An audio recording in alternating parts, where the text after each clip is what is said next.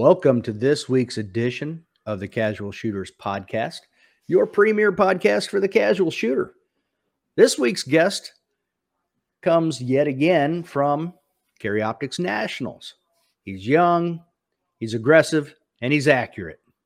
He placed fourth behind only Nils, JJ, and Max. Let's welcome Brantley Merriam to the show. How you doing, Brantley? Me on. Oh, thanks for being on. I appreciate it. Why don't you go ahead and take a second and introduce yourself? Yes, sir. Uh, so I'm Brantley Merriam. Uh, kind of got into shooting, just kind of grew up around guns, always just going out into the, the backyard and shoot things off logs, cans, trash, bottles, and uh, started uh, concealed carrying whenever I turned about 18 and really was like, hey, how do I get more proficient with the firearm that I'm carrying? And that's kind of how I found uh, practical shooting, um, watching tons and tons of YouTube videos and stuff like that. And I was like, man, them guys running around, that looks heck of a lot of fun. I gotta, I gotta figure out how to do that. Um, started uh, competing, I think whenever I was 20, 21, um, something around there. And I mean, after my first match, I was bit by the bug. I couldn't, couldn't stop. It was consumed a lot of portions of uh, just time and effort and energy to continue to get better at the sport that I enjoyed. And uh, yeah, it's been it's been a, a, fun experience ever since then, for sure. You know, I feel like if more people shoot a match and get hooked, and Fauci hears about it, he's going to try to come up with a vaccine to fix it. So we can't let those like guys know. Yeah, those DC people, they're not going to like it. So we can't let them know. If you could, yeah, I got a lot of buddies who like he'll come to the range with me and kind of just like practice a little bit with me. But uh, if you can ever get somebody to come and shoot a match, they're normally hooked. Um, that's kind of the the key to it. If you can get them to shoot, you got them. Yeah, it's it's easy. Uh, now I gotta ask you. I don't know. Um, I know you shot with Isaac on the Super Squad. Um, mm-hmm. I don't know if you heard his interview on the podcast, but it was yes. hysterical. He said he was watching those videos. He was like, "There's no way they're aiming. There's no way they're aiming at anything. They're just shooting." yep, yep. That sounds and, and, about right. Um, yeah. And now you look at his bill drill from Carry Optics National. It's like, dude, did you even look down your sights or did you just point the gun? Because that was crazy fast. Exactly. I guarantee you he did not see his dot until like the third or fourth shot. I mean, he's just point shooting at that point. Um, but yeah, 1.23 seconds. Was it 1.24 or something? That's one, two, three. Yeah, you were ridiculous. right. One, two, like, three. That's like, yeah. Like, that's like human, like level of like muscle, like movement quick. Um, very, very impressed for sure. Yeah, it sounded like machine gun fire. It's like, holy cow yeah. I was like, are you sure you're not like bump firing that pistol? Like, like come on. yeah, don't let the ATF know. you got something illegal in there. exactly. Just don't look at a sear cage. so um, I like to start with some icebreaker questions, kind of get to know you. Uh, if you've yeah. heard Isaac's, then you know what I'm going to be asking. So, what's your favorite movie? I would have to say it's two movies. Um, I can't okay like decide on like one specific thing um, on any of the categories, so I kind of go with two. But uh, it would have to be The Last Samurai and Ooh. Saving Private Ryan. Um, oh, those two okay. movies I grew up watching on repeat over and over and over again, um, and just kind of fell in love with just that type of genre kind of thing. Now, the Last Samurai was that the one with Tom Cruise, or is that a different one? Yes, sir. It's Tom Cruise. Okay. Like early, My, early Tom Cruise. Yeah, yeah. Okay. And it's funny you say um, Saving Private Ryan because early 2000s, um, my ex-wife and I had moved into a new house we had built, and we had bought a big. I forget. I think it was at the time it was a 60 inch no, 65 inch, um, big screen, high def. That was when 1080p yeah. first came. I mean, 1080p was the big thing, and uh, I was like, the first movie I'm watching on there is Saving Private Ryan. So that was the very first movie I watched on a big screen TV. Get you some of the surround sound. You feel like you're you're scrolling Yeah. the beach with them. Yep, exactly. And I had that all hooked up, so it was loud and it was it was awesome. So two Okay. very good choices. Thank you. All right. Now this next question, guys tend to fall into one of two categories. Either they don't read books at all or they read a hundred books.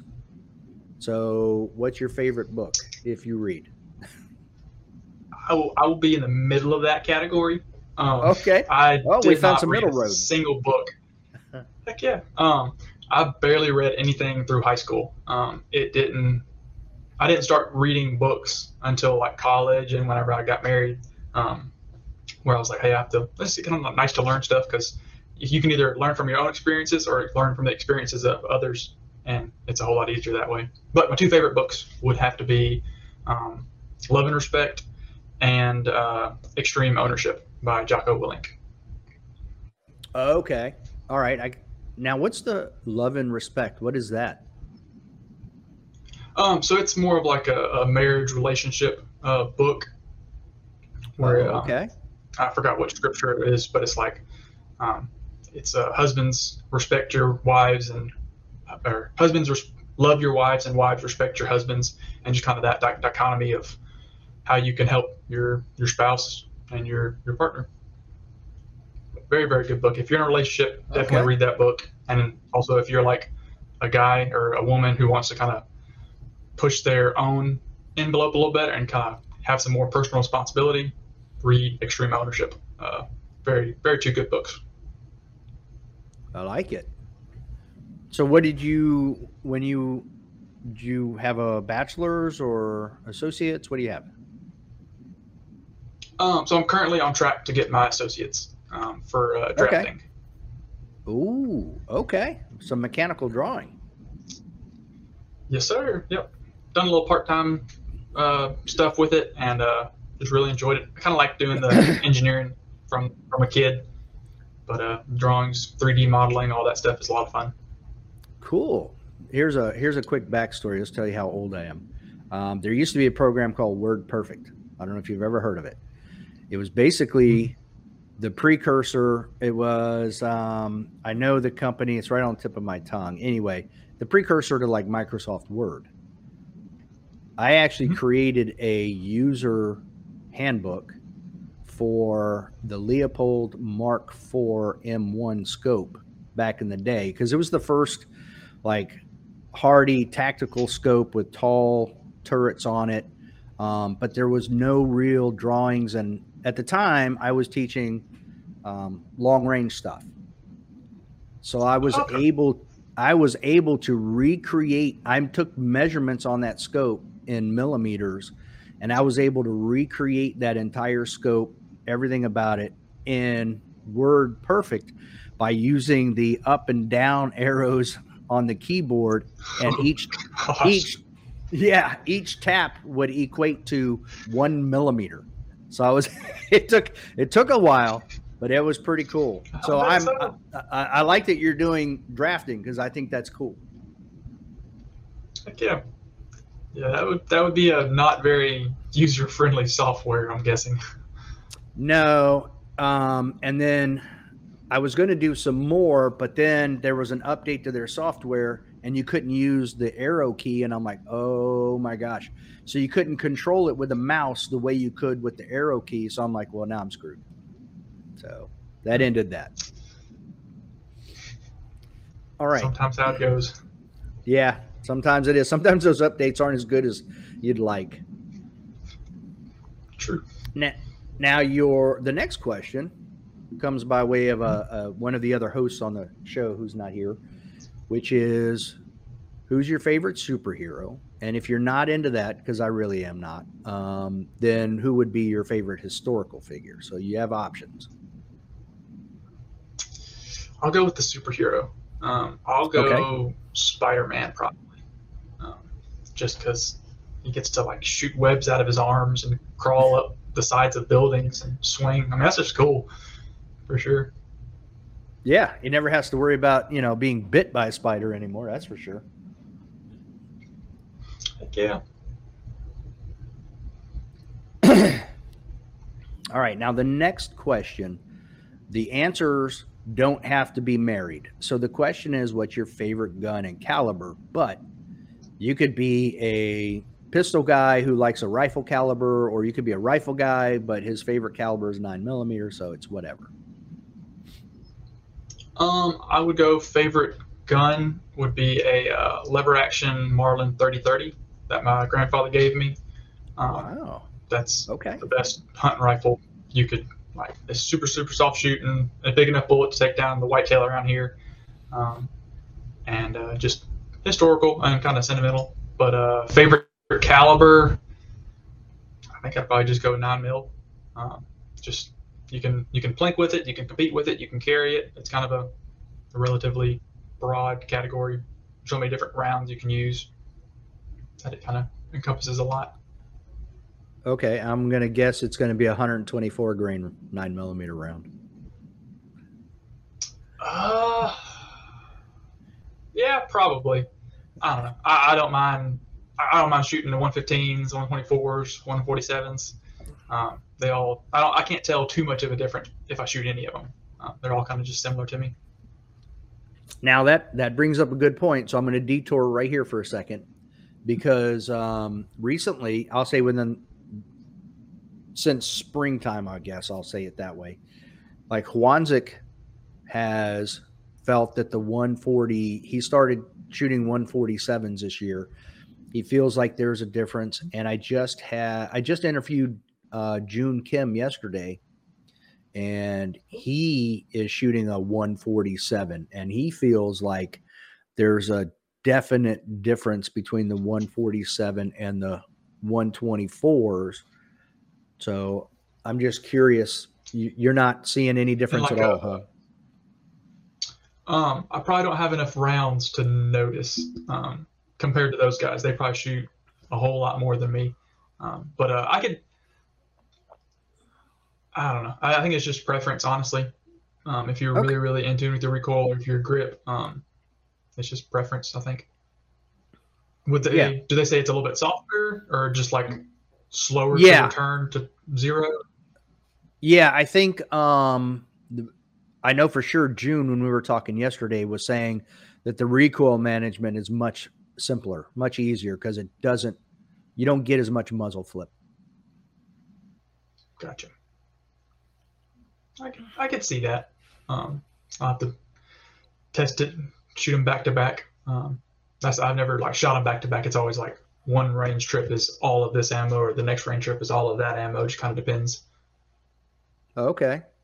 Yeah, he um he even went on to say that, you know, it, now this is with the coated bullets where he can Mhm. actually drop the powder by two tenths of a grain. So he can reduce the charge by 0.2 and still equally easily make power factor and the recoil management is, is much nicer.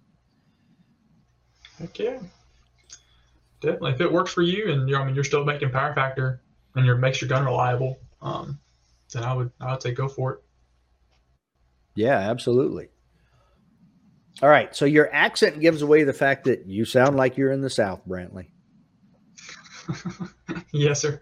uh, uh, born and raised in uh, Tuscaloosa, Alabama, kind of like in the Cottondale area, but uh, been here my whole life for sure. Okay. Now, where I'm leading this into is I'm sure you've been tracking the progress of the hurricane. Are you in the path of the hurricane or? So I have not been tracking it at all, and uh, this will be the first time I'm hearing about it. But no, sir. Oh, Uh, hurricanes normally don't uh, don't get too bad up here. Um, we might get like a day or two of rain, but it's not like uh, crazy Okay. winds or something like that. Um, we have to just watch out for uh, tornadoes. yeah. Yeah. That's always a problem with the hurricanes. So are you in the upper half then of Alabama? Yes, sir. I'm like in the the central north portion, maybe an hour and a half from the top of it. Um, it's but mainly central. Okay. Yeah. If you know where Yeah. Birmingham is, I'm like south uh southwest from Birmingham. This episode is brought to you by LASR App, L A S R App. They specialize in laser dry fire training, super convenient, and not to mention super cheap. You can use anything for a dry fire target and any device with a camera for capturing the laser hits. There's even a 30 day money back guarantee. And it's veteran owned. Semper Fi, Ben. You can utilize multiple targets and multiple cameras. It can be as complex or as simple as your heart desires. They even sell Steel Challenge banners. They sell SIRT guns and the SIRT AR bolt so you can practice indoors with your AR for free. There's a newsletter and a forum you can join. When you sign up for the newsletter, they'll send you a free six part video series. Check out their website. It's a smorgasbord of items to make you better faster. Use the affiliate link on our website or at the bottom of our podcast notes and on YouTube for a 15% discount. Also, use our coupon code in the store for 10% off of other items not necessarily covered by our affiliate link. Thanks for your support, everyone. Without your support, this podcast would be difficult to maintain. So, did you just commute to CMP every day or did you stay closer? Um, no, me and the wife got a hotel. Um, I didn't want to drive in two hours every every day, twice. So I was like, I'll just I'll just get a hotel. Yeah, it probably wouldn't be bad on Friday and Sunday, but that Saturday getting up an extra two hours early in the morning, that wouldn't be any fun. Heck. If I go shoot locals out there, I'll I'll drive up the day before or the the day of. Um, and then I mean I'll just eat it.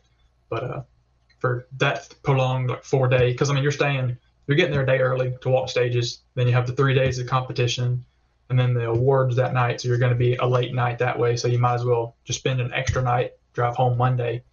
So by the time it is, it's kind of it's kind of worth it with all the gas money you're going to spend and all the time away from home. Yeah, I agree. That, that makes sense.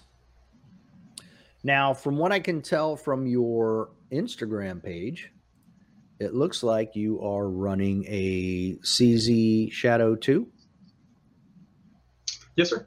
Yep. I uh, I switched over to Shadows just about a year and a half ago. Um, I was running Glock 34s, or just one Glock 34 before that.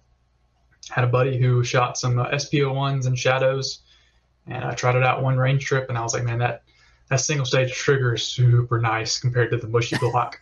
Uh, so I was like, let's let's let's give that a shot. I borrowed his gun for a week to just dry fire it. Um, with the intention of shooting it during a match, and I fell in love with it so much during that week of dry fire. I immediately went and bought me one and shot my own gun before the next match, uh, just because I was like, "This is good." I, I like the weight of it. Um, uh, so some people say like it's too heavy to transition targets. Um, I haven't really found that. Um, I just you still need good fundamentals, but it hides your poor fundamentals sometimes. Um, so in Hmm. competition, you kind of want to get as, as much help as you can get. Um, so I'll, I like the metal, the heavy gun. Okay. Yeah, I mean, you see all the guys who are not shooting metal guns put, you know, brass back straps and other stuff on their gun, so I don't I don't think it's that big of a deal. I'm sure there's a point where it Mm. gets ridiculously heavy, but Yes, yes, yeah, yeah. Um, I think I'm because I have a a cut on the top of my slide, so I'm still even lighter than a, a full weight shadow. Um, that's just the way I bought Okay. the gun. It came with a, a cut in it. But uh, so but I mean, if So you, do if you- you like plastic guns, it's kind of just preference. yeah, I agree. It is. Um, so I am I don't know if you can see it, but I am sharing the picture you had on Instagram of your Shadow 2 and it looks like you added a paddle thumb mag release to it. Um, I Or think I'm not sure if that's factory or not. Um, I bought the gun with it, but I think it is the uh, Okay. It's the lock uh, mag release. I think. Okay. Um, pretty sure, but uh, it's it's been good. Um, no issues with that. I have noticed sometimes with a uh, an, a loaded table or a loaded barrel start, if I push down a little too hard or in the wrong spot of the gun, I'll actually uh, unseat my mag whenever I grab it. Um, so I kind of have to pick it up from the slide so I don't push it down too hard and kind of drop the mag as soon as I pick up the gun. gotcha. Now, is that the 124 grain you're using there, the flat nose? Yes, sir. Yep, that's the 124 grain uh, Rubens reloading. Uh, one of my sponsors. Um, been shooting those for just about a year. Um, great bullets coated, the high tech coating. He actually just changed his formula to a, a new makeup to make it uh, less uh, smoky when you're shooting it. Okay. Does he make his own coating then? Um, I believe so. Um, he's out from like in Oklahoma. Um, he's a, a great guy out there for some bullets for sure. Okay.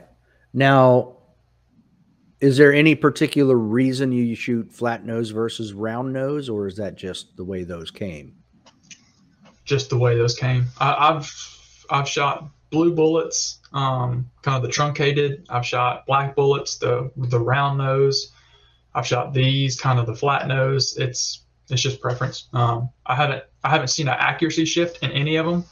Um, I just have to change my uh, my overall length sometimes to make sure they uh, feed good in my CZ. Okay. So the next part I want to go into is the national champion questionnaire. So we have oh, learned through this podcast that there's three tendencies for national champs to have. So I'm going to start with how tall are you? I am six one. All right, so you're five foot thirteen. So you meet requirement number one. You got to be at least five feet thirteen. did you grow up on a farm? Goodbye.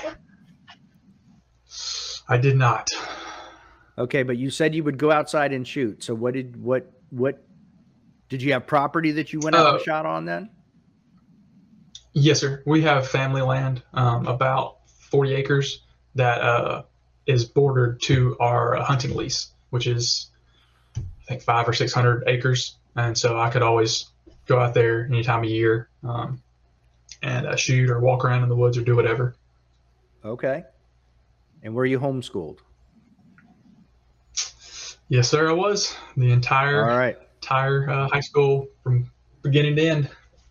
Okay, uh, that's at least a two and a half out of three, if not three. So you have a bright future of shooting ahead of you. well, thank you. that's our non-scientific study that we have determined. it's either a correlation or a causation. You don't know which one. There you go. um, all right. So when I know you've been shooting guns your whole life, can do you know when the first time was you shot a gun? Oh, probably not. Uh, I uh, I have memories of uh, from when I was four or five years old, uh, laying down on a trampoline, waiting to snipe birds off the fence with a BB gun. Um, okay, and then I like it. Growing up, getting a, a pellet gun, uh, shooting squirrels, um, shooting doves, um, shooting 22s. I mean, kind of kind of anything. So I couldn't say like a first time I actually had like an actual firearm, but I always always been around guns. Okay. And you never shot your eye out. That's good. I did not. Never. I'm trying to think. I don't think I ever shot myself with a BB gun or anything like that. Um, so I've been I've been good so far. We're gonna keep up the streak. Yeah, I like it. Going to go undefeated your entire life. Heck yeah. That's the plan. Now, you were saying you shot, I wrote it down. Um, so if you see me looking down and doing something, that's just me writing yeah. notes to remind me to ask you stuff later. Um, my next question was How did you find the USPSA? And you said, I know that you mentioned you watched a bunch of YouTube videos and you said mm-hmm. you shot your first competition about 21. Um, but what made you? How did you start, or why did you start looking at the YouTube videos of like practical shooting stuff? And then what was finally the trigger that was like, I'm doing this? Um, so I, my whole family kind of, as like a, an evening thing, we would watch a show called NCIS. And on that show, all the special agents carried a SIG 226, I think. Um, and I was like, well, that's that's so cool. Like, I want to I want to be able to shoot like those guys because they were completely fictional shooting, and they would like rack off rounds and be stacked on top of each other. And so I uh, saved up some money and put money towards my dad buying a 229, um, and that was kind of the first. That was the first pistol I ever purchased, or was mine basically, and that was about I think 14 or 15. Um, and then just kind of practicing with that every so often. Was like, hey, I want to I want to start carrying whenever I turn 18, which is the legal limit in Alabama. You can't you can't purchase a firearm and you can't purchase ammo until you're 21, but you can carry a pistol at 18. So it kind of like makes you have a older adult figure kind of help you out in that. Um, so I got a, a Smith and Wesson Shield for my for Christmas. Um, the year I turned 18, started carrying that. My parents were like, "Hey, look, you're you're going to carry the gun. Why don't you get some training, do some uh, take a class, do some training, watch videos, kind of thing." And I kind of just dove into the the video aspect of it. Um, switched over and uh, wanted to get a little bit a bigger carry gun than a shield. So I think I got the Sig uh, 320 RX at the time, had a red dot on it, and was like, man, I love this red dot. Like that was the ticket. Uh, that was that was the the like grasp. It was like I'm never shooting irons again. Like I am gonna stay with dots once I found that one, and it was uh, shot that for a while. Switched over to the Glocks, and it was just about at that transition from Sig to Glock where uh, I was watching all kinds of videos from all the tactical guys to all the competition guys um, and everything in between of videos and kind of got um, onto the practical shooting as well as like growing up I was watching uh, Top Shot. Um, I watched every mm. single season of Top Shot there was just because that was so cool. So seeing JJ and Blake um, and all the other shooters on there, Mike Seeklander was kind of on the early ones, but uh, I think I think he was on there. Um, but anyway, so kind of always knowing that you could do that and then watching the videos of like people actually competing in it and having like big matches really really caught my attention and uh definitely wanted to try it. Okay. Now did you were there any youtube video individuals that you preferred or? Um i think just everybody. I think i would literally watch like every so i would watch um TRex Arms, Ben Stoeger's Practical Shooting Group. I think I would watch Tactical Rifleman, Warrior Poet. Oh gosh, there's other ones. Just anything and everything. Um, Garand Thumb. I mean, I would watch reviews. I would watch actual shooting. I would watch practical shooting. I would watch tactical shooting. Um, uh, Surefire put out a bunch of videos. Chris Costa. Um, I mean, everybody. Wow. Um, wow. And that would be rifle and pistol. Okay. I'm going to. So, did that ever drive you to want to shoot IDPA, the tactical stuff? Um, not really. Um, I think I did more research and like forums and stuff like that. I was like, what's the best one to get into? And everybody was saying USPSA because they were like, oh, IDPA is a little bit slower and USPSA is like all the fast pace. And I was like, I, I want the fast pace. I don't want the slow stuff. Like, give me, give me the full juice, fast stuff. Yeah, looking at your videos from uh, Carry Optics Nationals, I can see why. you definitely like to go fast. So we're going to back up for just a second. You watched NCIS. What genre of music do you listen to? Yes. It, it depends on the day. Okay. All right. I'll, I'll listen to. Go ahead. Oh, I was going to say uh, because the theme for NCIS is borrowed from the greatest rock band in the history of the world. Who? The Who. I did not know that. The Who. Oh, that's funny. Um, that's cool. Yeah, we uh, me and my wife actually just started watching NCIS again, and the first time the theme song played, I was like, oh, this brings back so many good memories. uh, but uh, but I'll, I'll listen to anything. I'll listen to like old school country, a little bit of the new country, uh, pop, hip hop, rock, old school rock, rap. I mean, just everything. It just depends on the mood I have like a dozen playlists on my phone that I just just pick. Wow. Yeah, I have one playlist. It's called The Who, and I put some other songs in there just to give me a little bit of variety. But yeah, it's all The Who. But it's all good. Doesn't matter. all right. now, you said you are married, so obviously your wife is supportive of this addiction. Gosh, yes. Okay. Basically, uh, yes or no. She's been everything but support, like nothing but supportive. She's been from the beginning super super sweet, always pushing me to go shoot more matches and train and practice.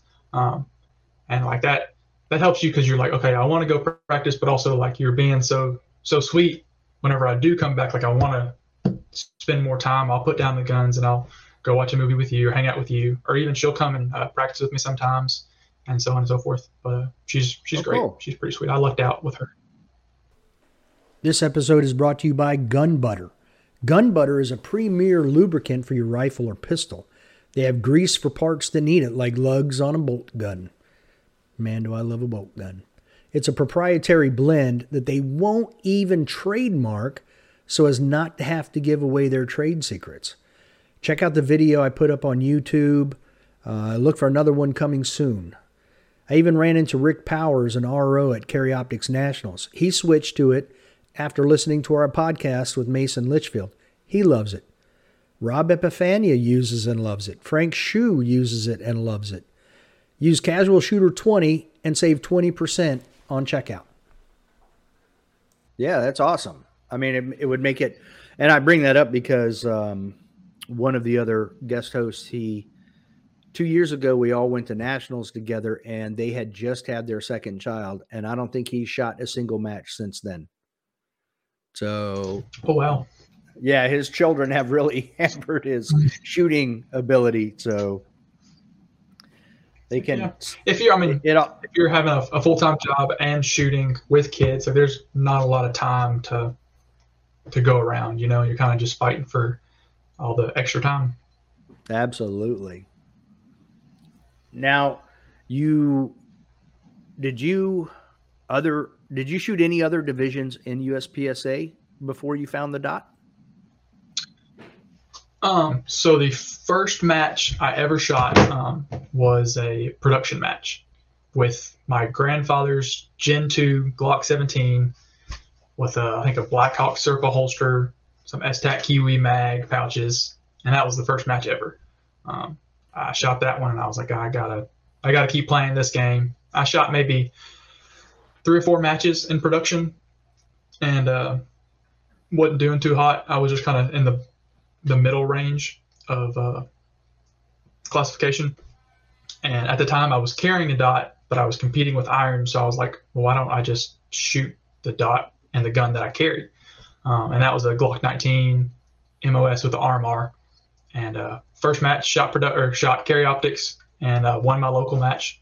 Completely surprised. Did not think that was going to happen at all.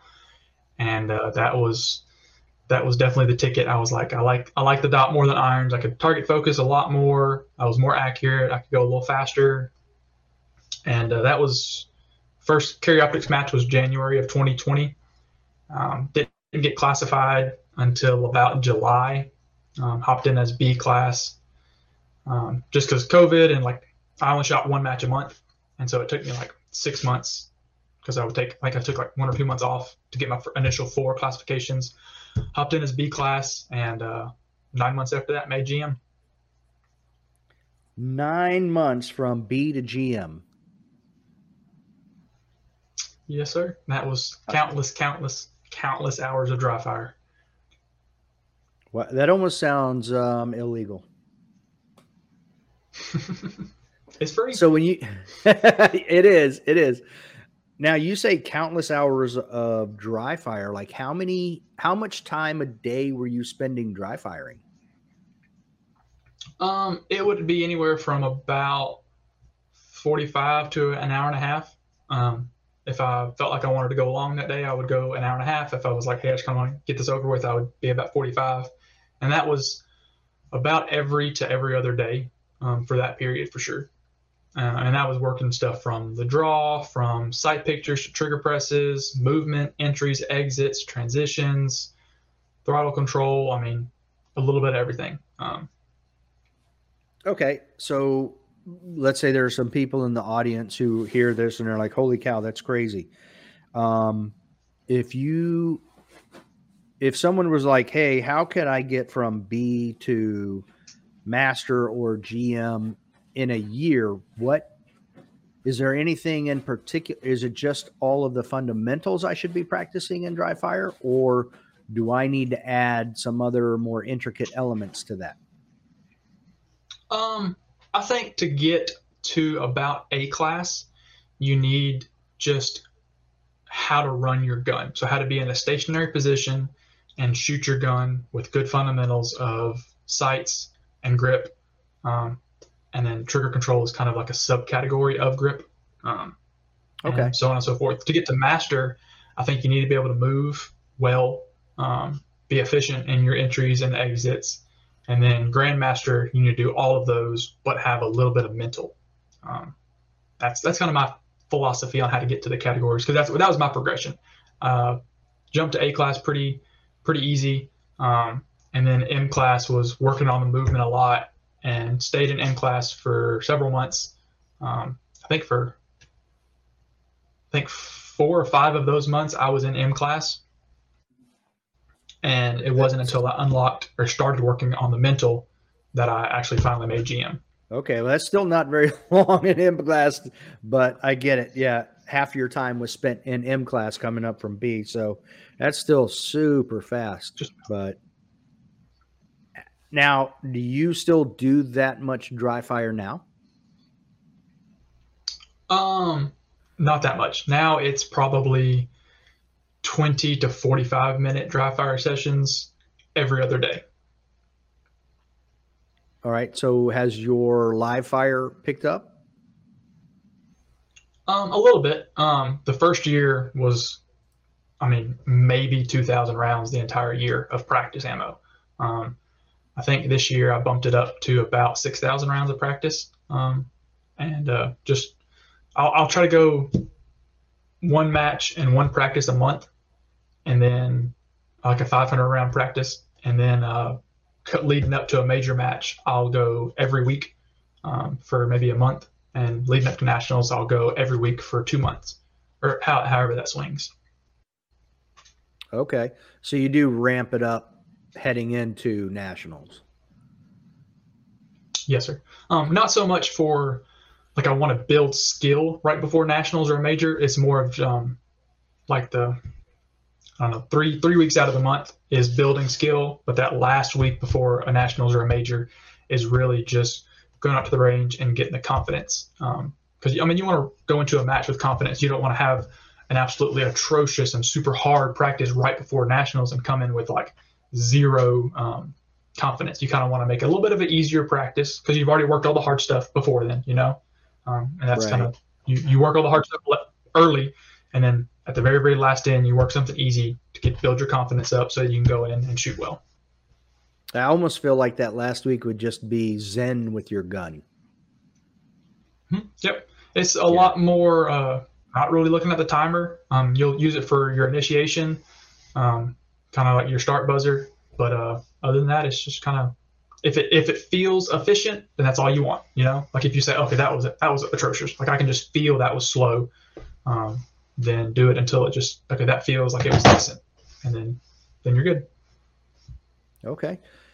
Did you take advantage of the pistol range that was open for zeroing and function checking at nationals? I did not. Um, I was kind of disappointed because last year, um, last year they had an open range or an open bay where it was like you could you could warm up bay, so you could go mm-hmm. and shoot a couple mags in, kind of get your draws down. But this this year it was only a sight in and function test, so there was no drawing from the holsters, no reloading, and I was like, I really don't have any need for or need or want to do that, so I, I refrained. Okay. I I went there on Thursday because I got I drove from Virginia down to Talladega, so I got in Wednesday evening, and then uh, I walked all the stages Thursday. I was the first person in line to check in, uh, but I did go to the range, and it was nice just to be able to put rounds down range and ensure that my even though I was confident my zero was there, I was like, well, you know what? This is the first time I've had really the opportunity to do it. So I went over there and they had some steel and I just picked a spot and I'm like, man, this thing's hammering. So if I screw up the next three days, it's on me. It's not the gun. I get you. I get you. Like if you're if you're traveling distance, um, several hours of driving or a flight, like I 100% agree with that. Like you want to function test it. Um, and I kind of function tested at my range on Wednesday, and then drove up on Thursday. So I kind of I kind of already had that practice, and I wasn't gonna bump my gun on the drive up there. So I was I was pretty confident you know, everything was gonna stay good. So did you partake in the uh, this a little bit um, a little bit of a side detour again, but did you take uh, did you partake in the side match bill drill? I did. Uh, I threw twenty bucks at it because it was okay. it was just fun to give it a shot. Um, I I didn't do good at all. I think I made like a a one seven or a one eight with a Charlie. Um, so it, it is what it is. My, my I mean my personal record of like best ever is like a, a one six, and so I knew I could not c- compete with those guys who were dropping one threes and one fours. So, but I was like, hey, I'll, I'll give it a shot. It'll be fun. Okay. So it didn't it didn't take you out of your match focus. It was just something you went over. Ah, oh, this is fun, and that was it. Yep, it was the it was the last thing we did on day two. Um, I think we okay. shot in the morning, so like I had all that day, and so like after we got done shooting zone zone one, zone A, so one yeah, through six, we went and did yep. that, um, and it was fun. And shot the um, the Beretta little steel challenge thing. First time ever shooting a performance 92. Um, big difference, but uh, it was fun just to to kind of end the day on like a, a fun note because I mean sometimes you gotta relax, gotta relax, and not just take everything so serious at a match because you will burn yourself out real quick. Well, and I had this conversation um, with June yesterday, so it'll be coming out. Um, but for the Super Squad, for you guys, and even for me, we ended up on the last stage of that zone for both of us was stage six. Whereas a lot of these guys and women that zone six was not their last stage. So they had the vendor bay thrown in in their shooting mix. So they would have to wait 15 or 20 minutes before they could get to another bay to shoot. And I feel like when I'm shooting, I like the I like the way I shot where I, you know, was the first stage of the zone and I finished up on the last stage of the zone. So you kind of get in that rhythm, you know. You shoot, you mm-hmm. go to the next bay, you shoot. Um, whereas they would shoot, go to the next bay, shoot, go to the vendor bay. All right, now we have a 15, 20 minute downtime, then go down to stage one, go back through the whole process. I feel like that's a little more difficult.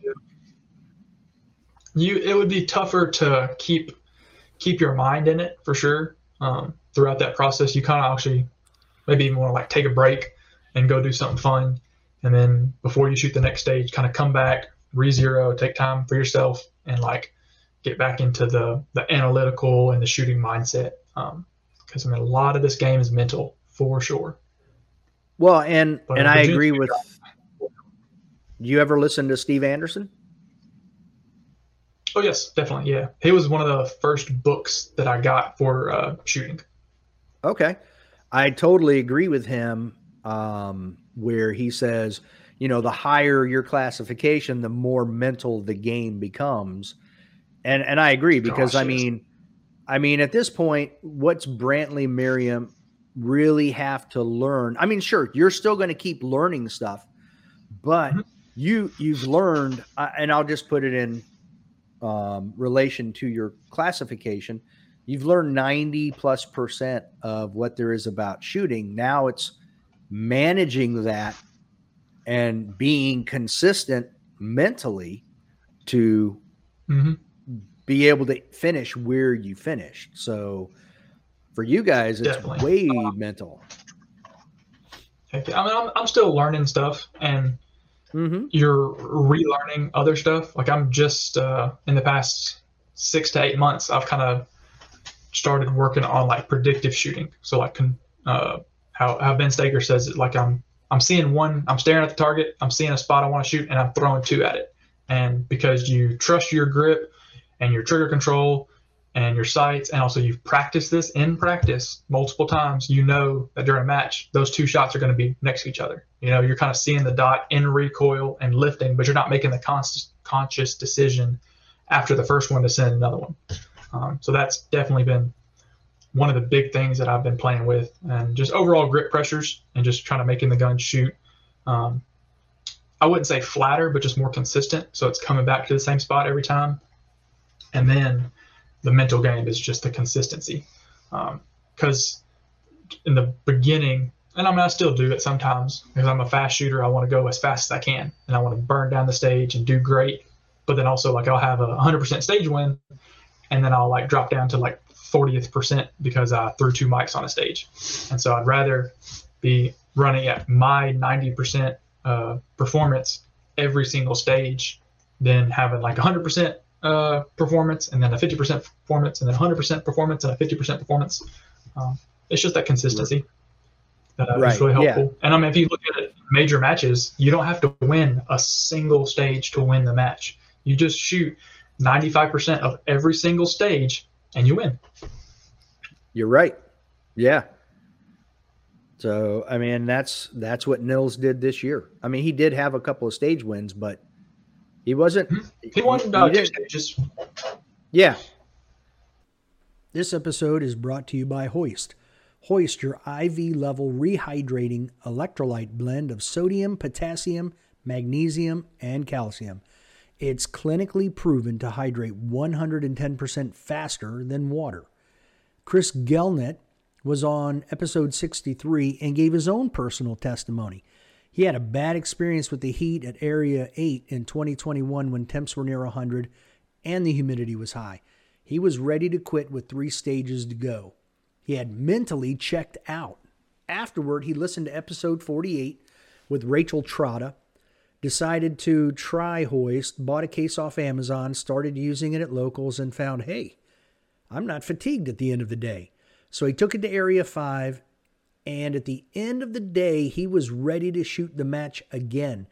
As a matter of fact, he even had a stage win on his last stage.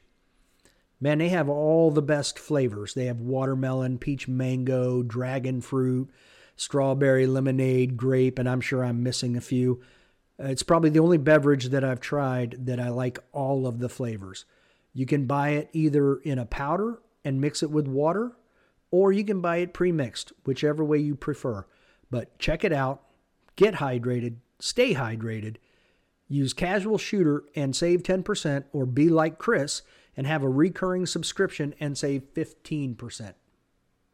right. Two out of 19 Mhm. So Yeah. you know, I mean, you, like Nils is super, super consistent. very For sure. He- consistent. he's not going to be the fastest. He's not going to be the fastest man out there. Like you, you can you can raw time him on several stages. However, you also cannot beat his accuracy. Like he is super super accurate. He's very precise. Um, he'll get those alphas efficiently. It's not fast, but it's very efficient. You know, he makes very very few mistakes. He's consistent in that, and I mean, he's he's a great shooter for sure. He's gonna. Yeah. He's already done great things, and he'll continue to do great things. Yeah, for sure. Now I want to I want to back up a little bit because you said a few things. Um, you I actually wrote it down earlier. You mentioned that you, when you switched to the dot, you were like, "Oh, I can target focus much better." Were you target focusing the moment you picked up a red dot, or did you learn that somewhere, or did you just pick that up on your own? Yes and no.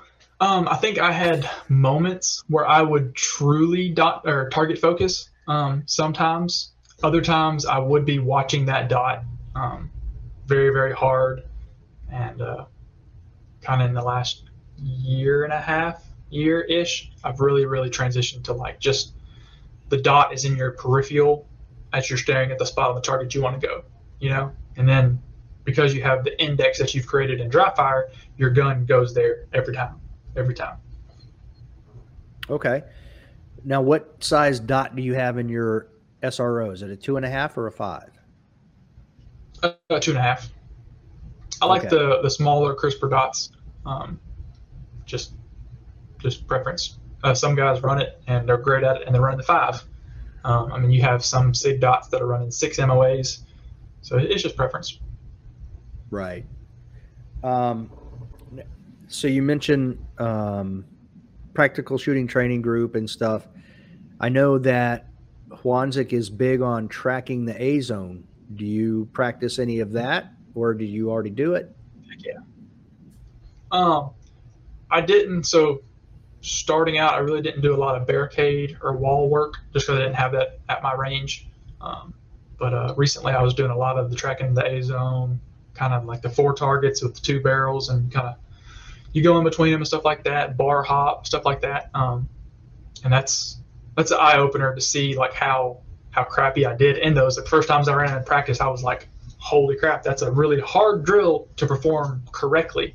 Um, and so like I immediately knew okay this is this is what I'm going to be practicing from here on out until I can master it because this is a big a big step I can improve my own game in. Right. I don't know how well um, you are able to. Were you able to see what I had shared earlier with your Mhm. gun? Yes, sir. Okay. I am going to share something else here because I I jokingly blame Hwansik for that. Can you see that? Can you see the hole in that frame? Oh gosh. yep. That that's stage one, the strong hand, weak hand. Uh, but this was freestyle. I was tracking the A zone through the wall, and I thought I had cleared the post, but apparently I did not. Yep. I've done the same exact thing in practice. Um, Uh, my, my left eye sees it and I slap that trigger and then I look down at the target that's in front of me. I'm like, oh, there's a hole in it. I'm like, oh crap, I didn't uh, clear it out. It happens so I, for I jokingly, I jokingly blame Hwansik. That's that's Hwansik's fault. That's his miss. uh, Write his name underneath it. there you go. Yeah, exactly. Um, now, have you, since you listened to uh, Steve Anderson, have you ever considered taking any of the mental management classes, like the Lenny Lanny Basham stuff? Um, I've considered it for sure. Um, I just haven't got around to actually taking one. Uh, I've read his Lanny Basham's book. Great, great book.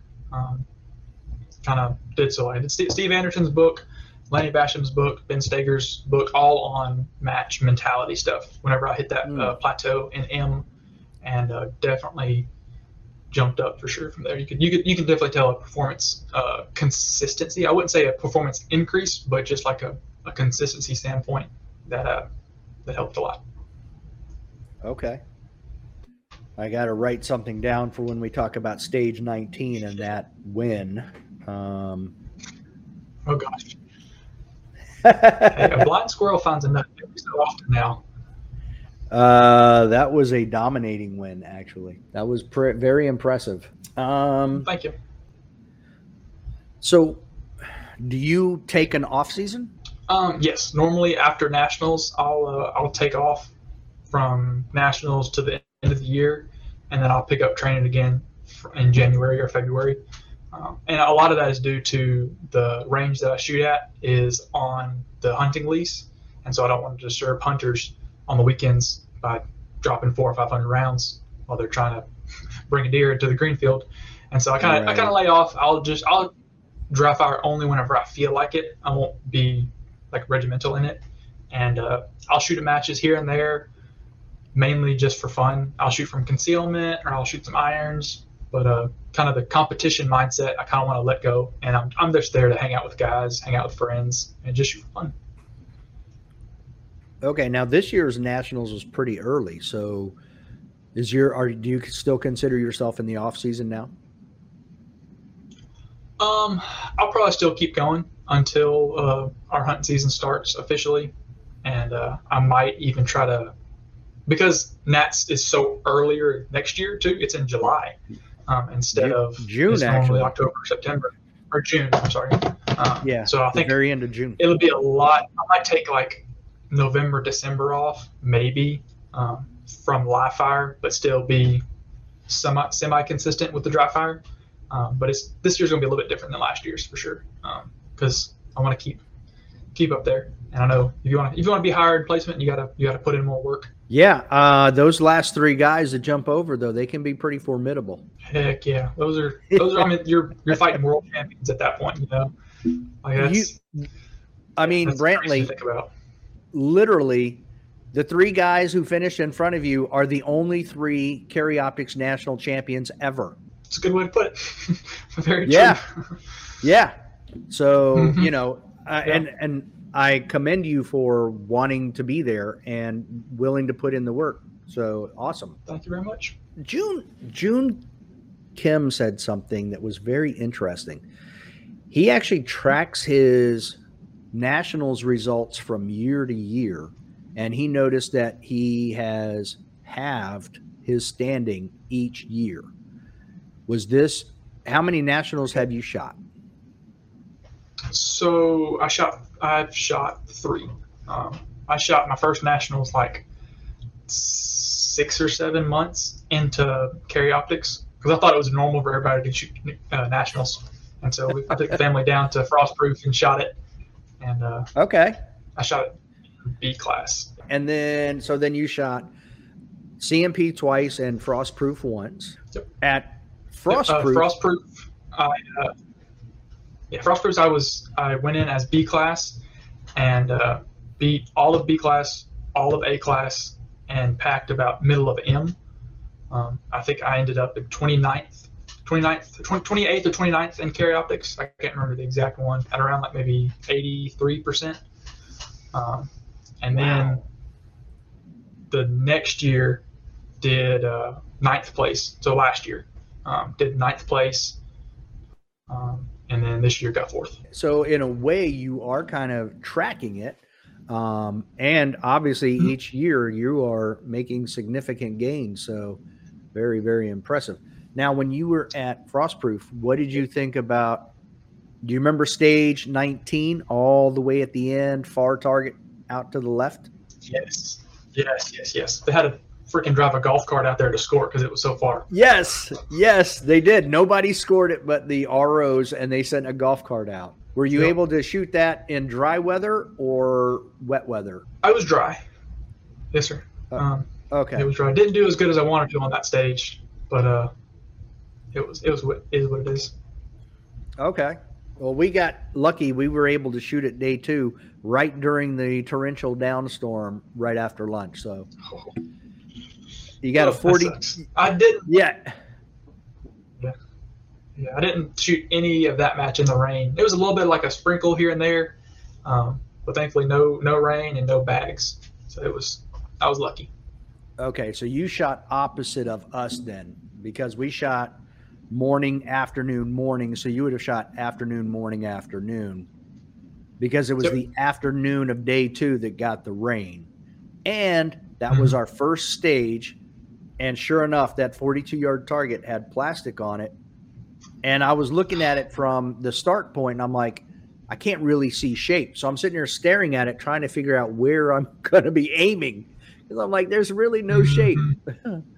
So, Yeah, it sucks sometimes. Yeah, I, I shot uh, zone C, and then A, and then B on a frostproof. now between the two, Frostproof and CMP, which do you prefer taking distance out of the equation?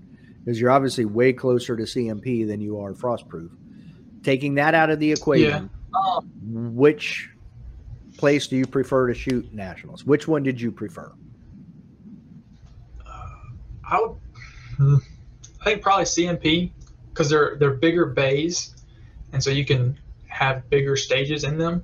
Um, some, I guess I remember a lot of smaller bays at Frostproof. It's been a while though, um, but uh, I did like the continuous bays or the continuous awnings they had at Frostproof. That was super super amazing. You could fit a ton of people underneath there. Um, because I guess it always rains in Florida, so they're used to it.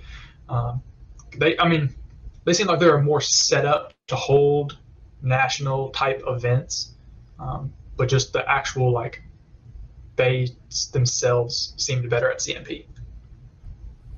Yeah, and I think there's some. Yeah, absolutely. Uh, there's definitely some advantages to the size of the the bays at CMP. I wish they had a few more, but I definitely like the layout at Yes.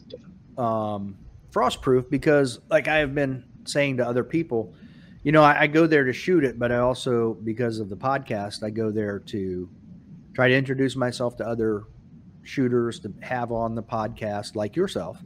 Um, and I enjoy following the super squads and watching them shoot.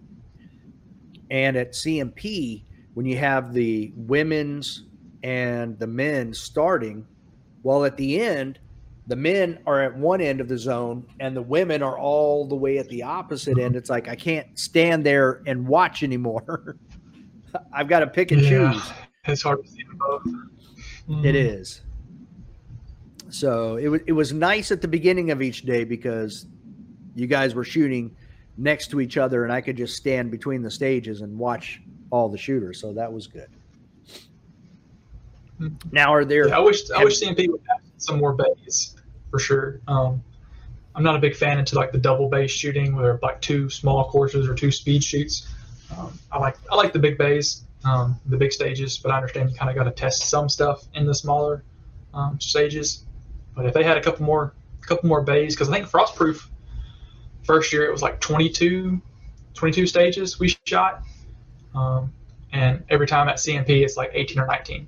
And so I would like to see some more stages be added um, to get it up to the at least above 20, 21, 22 um, kind of area. I, I think for three days, I feel like 24 is a good number. Eight each day. As long as you can start at eight in the morning, you know, the problem at CMP is To start you can't start shooting till nine. So, Yeah. Um, I think somewhere in the seven to eight per day range is great. I mean, because that's, a- that's your normal local match. Most guys shoot anywhere from like six or seven stages at a local. Um, and I mean, if you come to a nationals, you, you want to shoot. Why not shoot a little more stages? yeah, absolutely. Now, do you have you traveled around and shot any um, like area matches outside of Area Six? Um, uh, not too much. Uh, so I've shot Area Six two years now up in North Carolina, and I shot Area Five last year in Kentucky.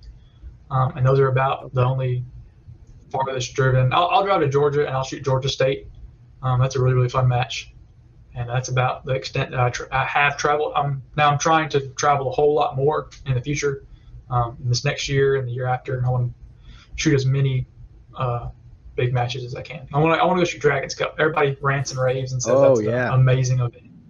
So I want to go out there shoot Dragons Cup if I can, shoot a couple area matches, and uh, just have some more fun with it. Get to know more people around the country, sh- see different uh, mat or different uh, locations. You know, Yeah, I think Dragon Cups Dragons Cup would be a good one to go shoot. There is a lot of brouhaha about that. I mean, a lot of positive comments. So Heck yeah. I, I would make the argument that's like one of the top five biggest matches in the year. You know, like it's it's real close to being like that. Just everybody goes to it. It's well, uh, from what I've heard, it's well uh, set up, ran, has good sponsors, kind of they take care of you, good stages, good formats, fun shooting. So overall, it seems like they're doing something right over there. yeah, for sure, absolutely.